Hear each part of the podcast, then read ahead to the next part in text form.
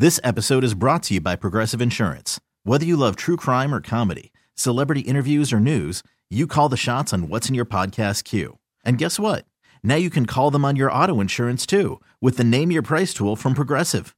It works just the way it sounds. You tell Progressive how much you want to pay for car insurance, and they'll show you coverage options that fit your budget. Get your quote today at progressive.com to join the over 28 million drivers who trust Progressive. Progressive Casualty Insurance Company and Affiliates. Price and coverage match limited by state law. You're listening to Around the Dial, your one stop shop for sports talk's best moments every day. Here's your host, CBS Sports Radio's Damon Amendolara. Welcome inside Around the Dial, the best of your sports talk for Monday, July the 22nd. I'm your host, DA.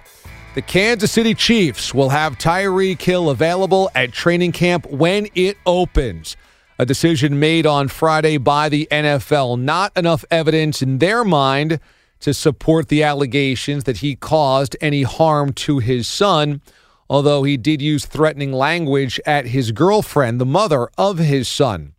In the past, we've seen the NFL come down hard on players even if the legal process didn't. So, why didn't the NFL suspend Tyreek Hill? And because the wide receiver is going to be active for the Chiefs until further notice, does this make Kansas City one of the most hateable teams in the NFL? Are they now a villain? Here's Show and Vern on Kansas City's 610 Sports. If it wasn't for Pat, I think the Chiefs are one of, if not the most hated team in the NFL this season. Really? Tyreek Hill, outside of, again, this bubble, outside of Chiefs Nation, Tyreek Hill will be. Now, you guys know where I stand on Tyreek. I'm glad that there wasn't. I don't believe that there should have been a suspension. So I'm happy with the result. But outside of this area, many football fans and even average casual football fans they don't know the details of the case like you and I do. They didn't listen to KCTV5. They didn't listen to the full 11 and a half minutes. When they think of Tyreek Hill, they think of what they heard about this young man coming out of college and that he's caught up in it again and skated on it from the NFL. Outside of the Chiefs nation, Tyreek Hill is a pariah. Tyreek Hill is someone that you boo mercilessly. I think he will be a villain when obviously he plays in the division, but every single road game this year, Tyreek Hill is enemy number one. And yet, I still don't think that that will affect the brand because normally, when you have someone that is widely hated or disliked by football fans, that team becomes the bad boys of the NFL or the team that we all agree we don't want to see them win. We don't want to root them on. But Pat's greatness, this Elway likability that you just referred to, I think that supersedes whatever hatred others may have for Tyreek Hill. And the Chiefs will still, because of that explosive offense and all of those night games, I still think they will become one of the country's favorite NFL teams, despite having that pariah playing such an important role. Now you you all might disagree with me, and I and, and I'll let you all jump in on this. I I don't know, man. I don't I don't, and I've said this. I don't think Tyreek is as big of a big enough star that it matters that it's that big to a lot of a lot of fans around the country. Fine, I think they but don't him. you think with the amount of attention this Chiefs team is going to get this year, the night games, the prime time games that they have, that wi- he's going to be featured prominently in the game. He's going to be putting up numbers on a regular basis. He's going to be- which is going to cue and remind you of everything that's happened in his life. We'll see. We'll see how often they bring it up because I don't even mean them. I'm talking again, casual fans and, and see- and, and viewers. when they hear the name Tyreek Hill, they'll think of Oklahoma State and they'll think of whatever this situation was because they don't know the nuance of it. They don't know the details. They weren't consumed with it like we were here in Kansas City. But see, I don't think.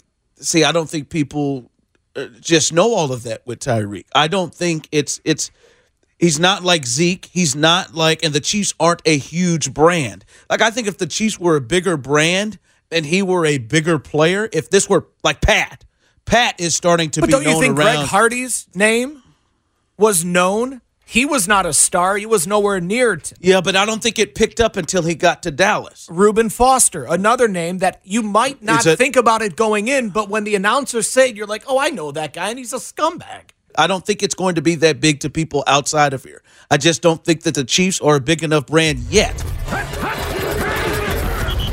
We remember last year in Boston, in New England, when the Chiefs went up there to take on the Patriots, and all the fans in the stands were irate at Tyreek Hill and were taunting him and cussing him out as he ran down the sidelines for the Chiefs.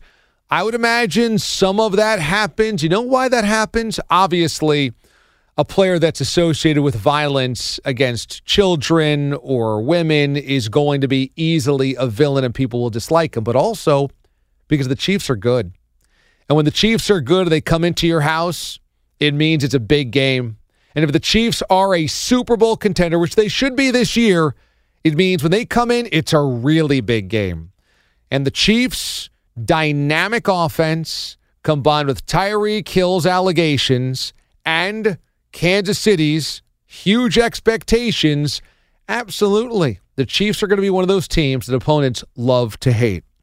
Now, on the point of the NFL not suspending Tyreek Hill, here's ESPN the magazine's Mina Kimes, who joined Bull and Fox on 92.3 The Fan in Cleveland, and she thinks the NFL should have done more. You cover the NFL. I'm sure you have an opinion about this. What do you think about Tyreek Hill not being suspended at all?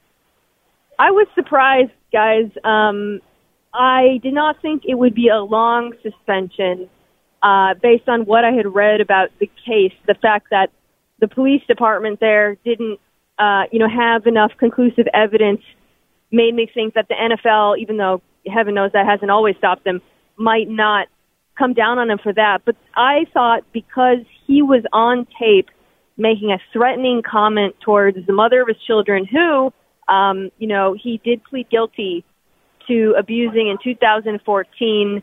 There was a police report that outlines the physical evidence. I thought because of that admission, there would be some sort of suspension because the NFL has suspended players for doing that, making threats in the past, and there was nothing. Do you think there's any concern from the NFL about its image when it comes to um, suspensions for certain things and shorter suspensions for other things?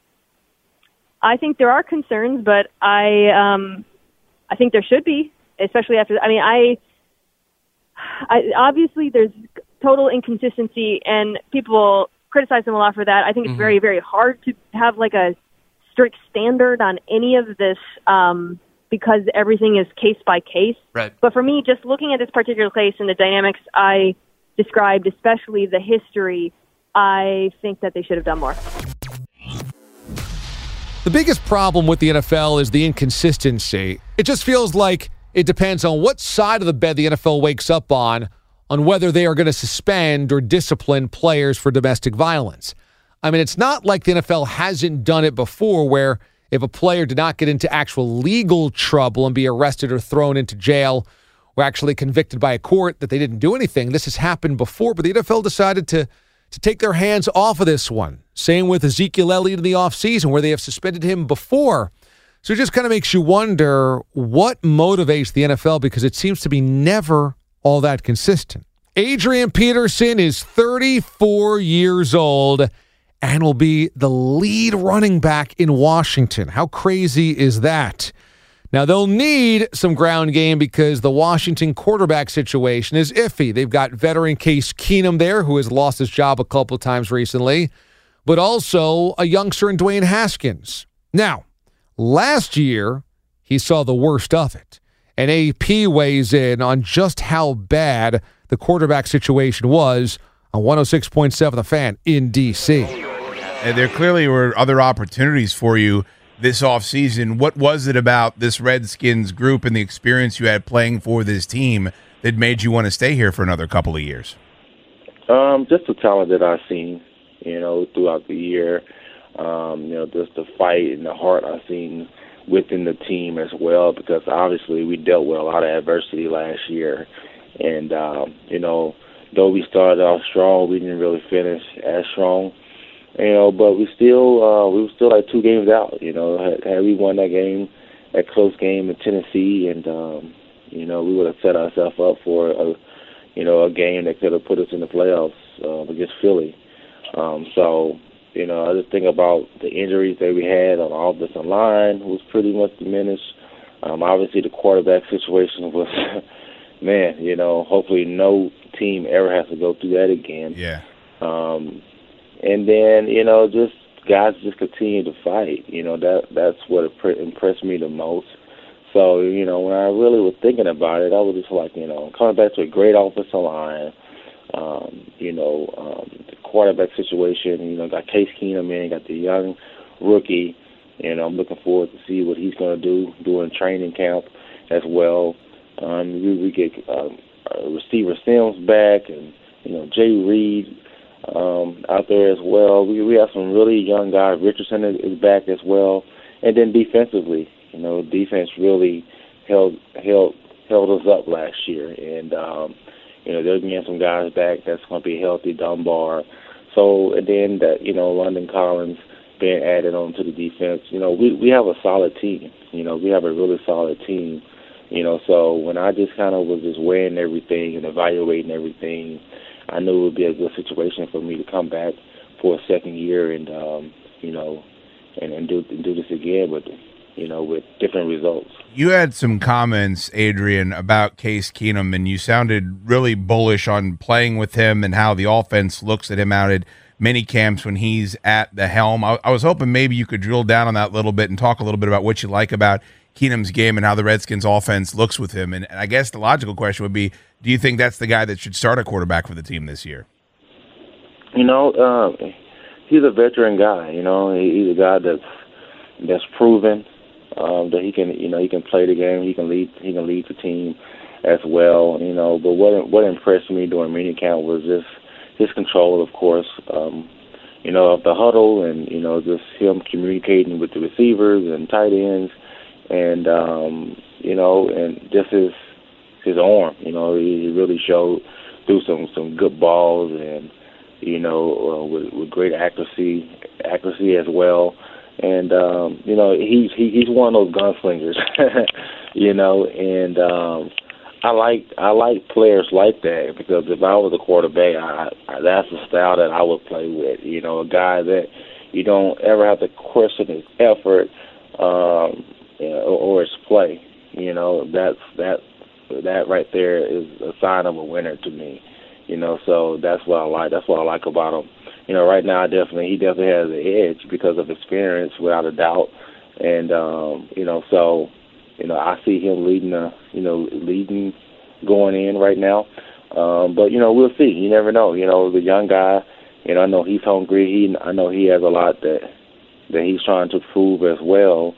So training camp is going to be big for him to see how he digests everything and um, how he's able to run run the offense. You know, so you know we'll see. You know, we got we got two um, talented quarterbacks. You know, so that's a good problem to have. You know, Alex Smith goes down last year, and that was a gruesome injury. And then Colt McCoy goes down with an injury immediately after that, and Washington was just lost. And so when it comes to a Washington quarterback situation, there has just never been any consistency. There hasn't been consistency since Mark Rypien 26, 27 years ago. It's been such a long time, and they thought they had some guys – namely RG3, but that didn't pan out. And so they're back to spinning the wheel again. Veteran Case Keenum. They had Alex Smith. He gets injured. Now it's Dwayne Haskins. It's just anybody's guess when they'll finally solve this quarterback situation. Hey everyone, Boomer Esiason here. The NFL draft is behind us, and your favorite team is now gearing up for week number one. The free Odyssey app puts you right in the middle of the pro football conversation with the biggest sports radio stations from across the country. The local voices who know your team the best, giving you their unfiltered takes on the current state of your squad. It's always football season right here on the free Odyssey app.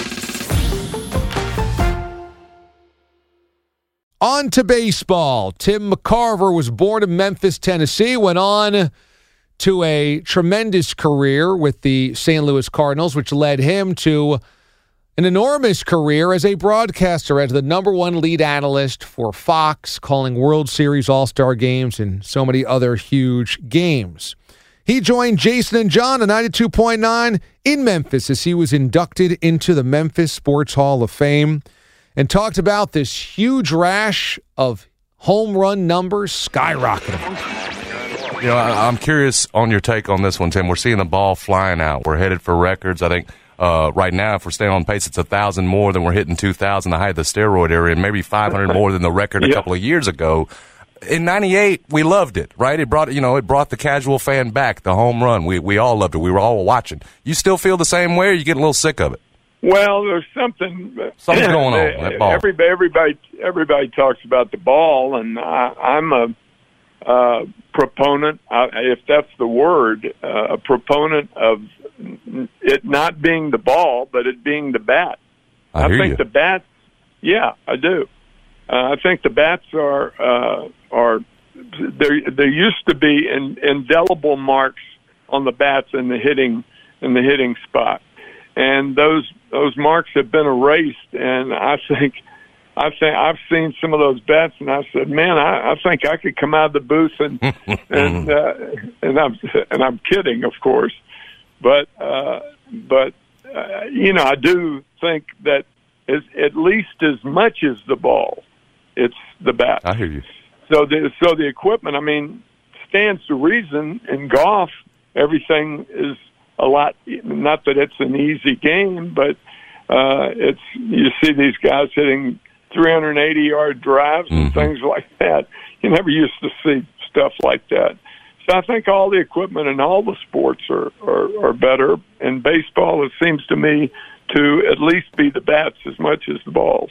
Tim, have to ask you. Uh, you and Joe Buck called more World Series and All Star games, more than more of those games on 'em. than any tandem in broadcast history. So I have to ask you when you when you are when you have a pair and you're part of a team like that, um, how do you make it last so long? I mean, it, it- what what's the secret ingredient, man?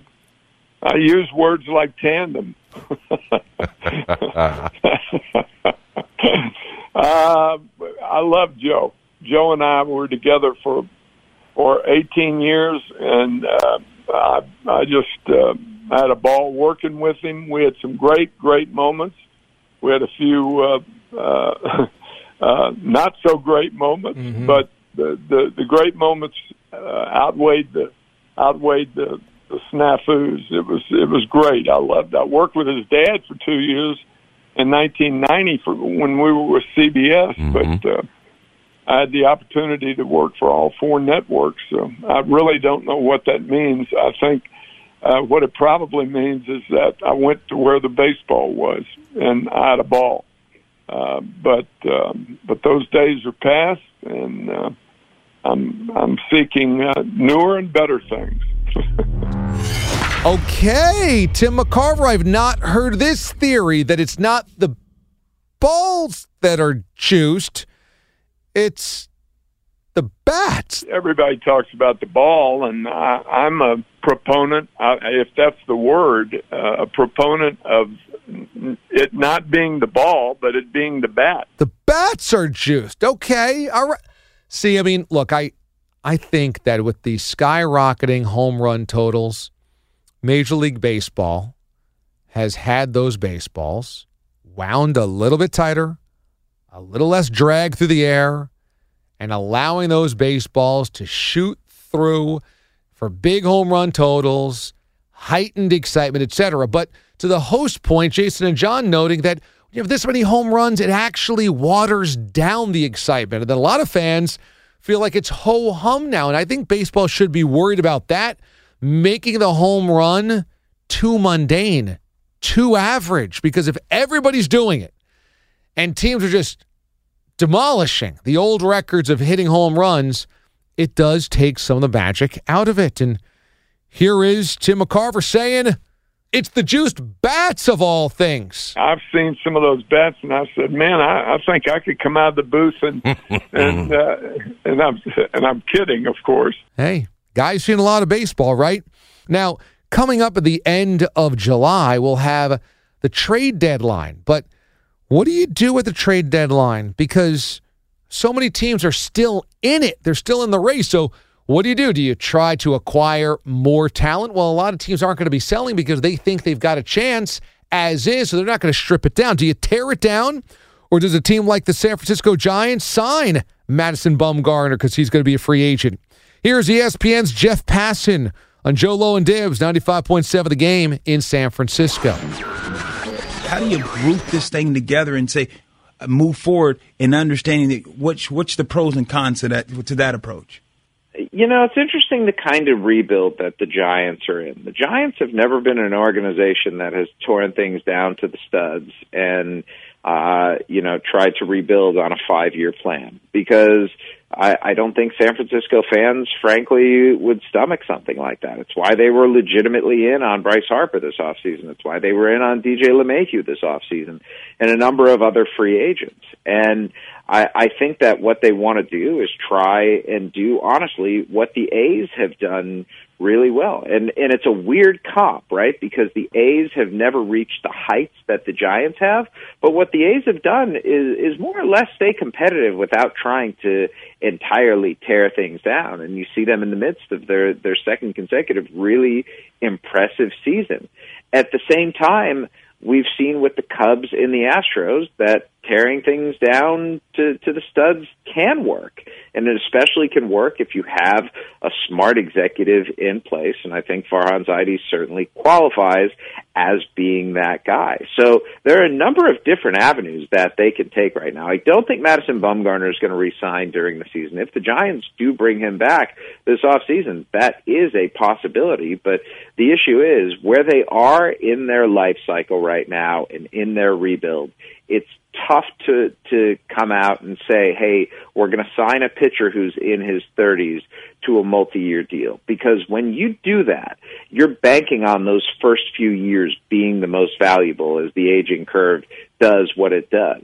And if you have value in those first few years when your organization may not quite be at the point where it's ready to make a playoff push, then you've really wasted some of that value. At the same time, the, the sentimental value of having Madison Bumgarner in a Giants uniform for the entirety of his career is worth, you know, more than I think people realize. Jeff Passan, MLB insider from ESPN with Joe Low and Dibs on 95.7 The Game. It may sound crazy, but I have to ask it. If Bumgarner is moved, do you think either of the following two teams could be involved in the discussions to try to swing a deal.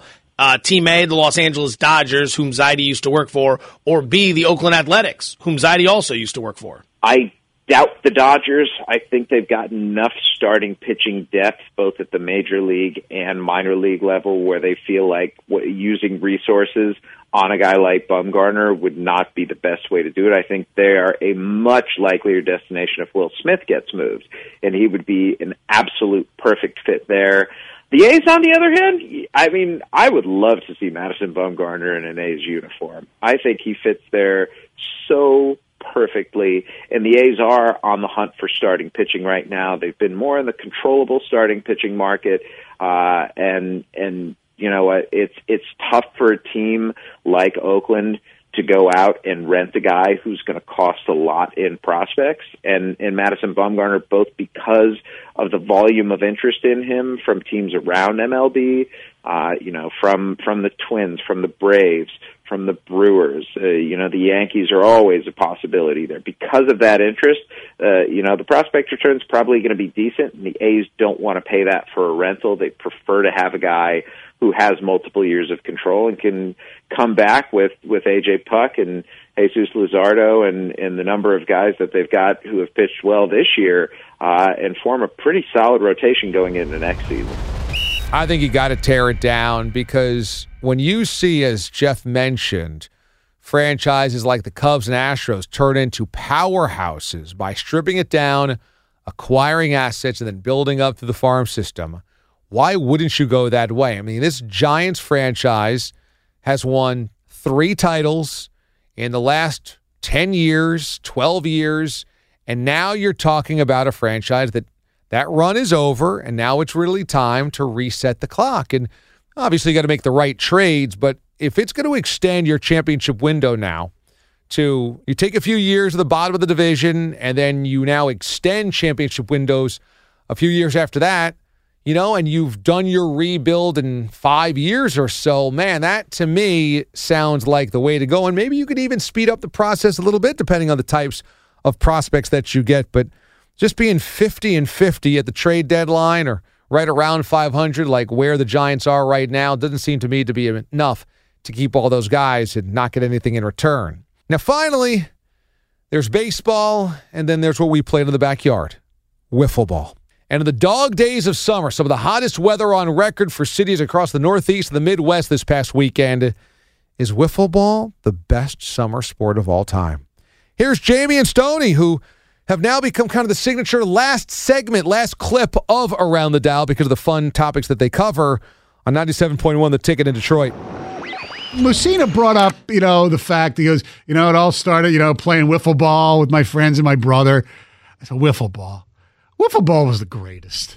I love the fact that he mentioned that. Yes, Because exactly. when everybody talks about how they got into baseball, Well, he actually mentioned the fact that you know he didn't, you know, he he rode a bike to his first practice when he was eight years old. He got there early and there was nobody there, and he took the bike back home. And his mom said, "What are you doing here?" He goes, "There's nobody in the field." She goes, "You get back on that bike and you go," because he got there early, and then finally everybody was there. So he mentioned wiffle ball. He mentioned, you know, we didn't have travel, we didn't have travel ball or any of that stuff. Mm-hmm. So that was kind of cool too, in, in, Right. in my view. But wiffle ball is one of the just great games that everybody played. Even if you weren't good at baseball, you could play wiffle ball. I I love wiffle ball. I mean, I to me it is when you when you talk about Stony, the greatest yard games of all time. It's number one, It's- isn't it? It's it's number one by a country mile. Now, let me ask you this: not to play wiffle ball snob here for you. Uh oh. There are some, and it's probably it's not even considered a wiffle ball. There, sometimes you played with the balls that didn't have the holes in them, and to me that was like so bogus. That's like Hydrox Oreos, you know, Hydrox cookies. That's stickball. That's not wiffle ball. Okay. A wiffle ball, and and it can't be a ball with holes all over it. It has to be a right, the ball with the holes on the one side. Right, exactly. So you can do all sorts of uh, crazy, th- dazzling. Now, what about the bat? Did it have to be an official wiffle ball bat? Oh could you- yeah. okay, good. Because if you start bringing out the heavy artillery, like the fat bats or the Yeah. even the you know, like now they you know MLB has like a plastic bat they sell, but those are they're thicker. Yeah. They're thicker, and size matters. And so with wiffle ball, you have to have. Just watching everybody put their hand. Yeah. No, you have to have the wiffle bat, the Okay, yellow just wiffle want to make sure. Yeah, Yeah, 100%. Wiffle ball was, and you can make up your own rules. And you get the greatest thing about wiffle ball is you can play, even if you wanted, if you had a big enough yard, you could play, you know, or not enough people, nine on nine. Oh no, no. But you could play one on one. That's how that's how wiffle ball was meant to be played. I think that was great. I think it was meant to be one on one. I mean, I played, I played a ton with my buddies, but I played probably more wiffle ball than anything with my brother.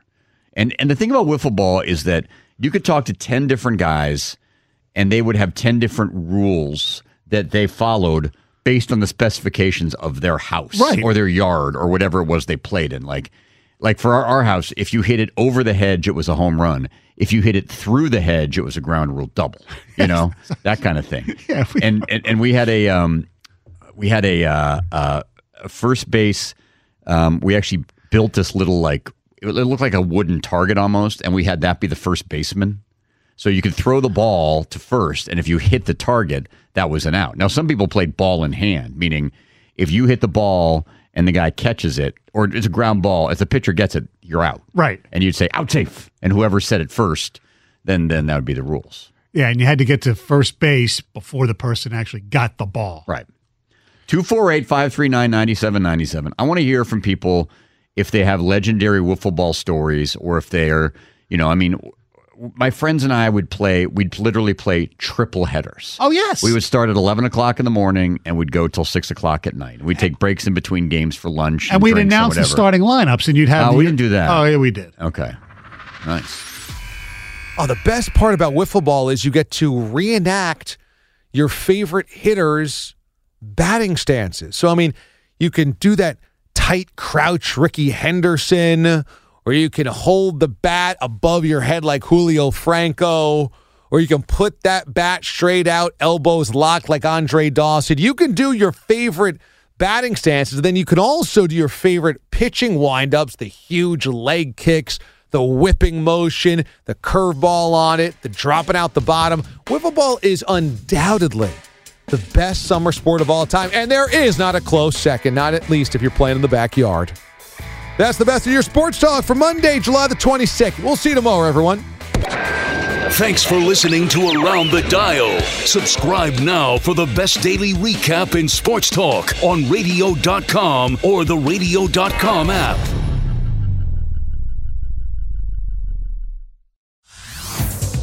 Everyone, Boomer Esiason here. The NFL draft is behind us, and your favorite team is now gearing up for week number one. The free Audacy app puts you right in the middle of the pro football conversation with the biggest sports radio stations from across the country. The local voices who know your team the best, giving you their unfiltered takes on the current state of your squad. It's always football season right here on the free Audacy app.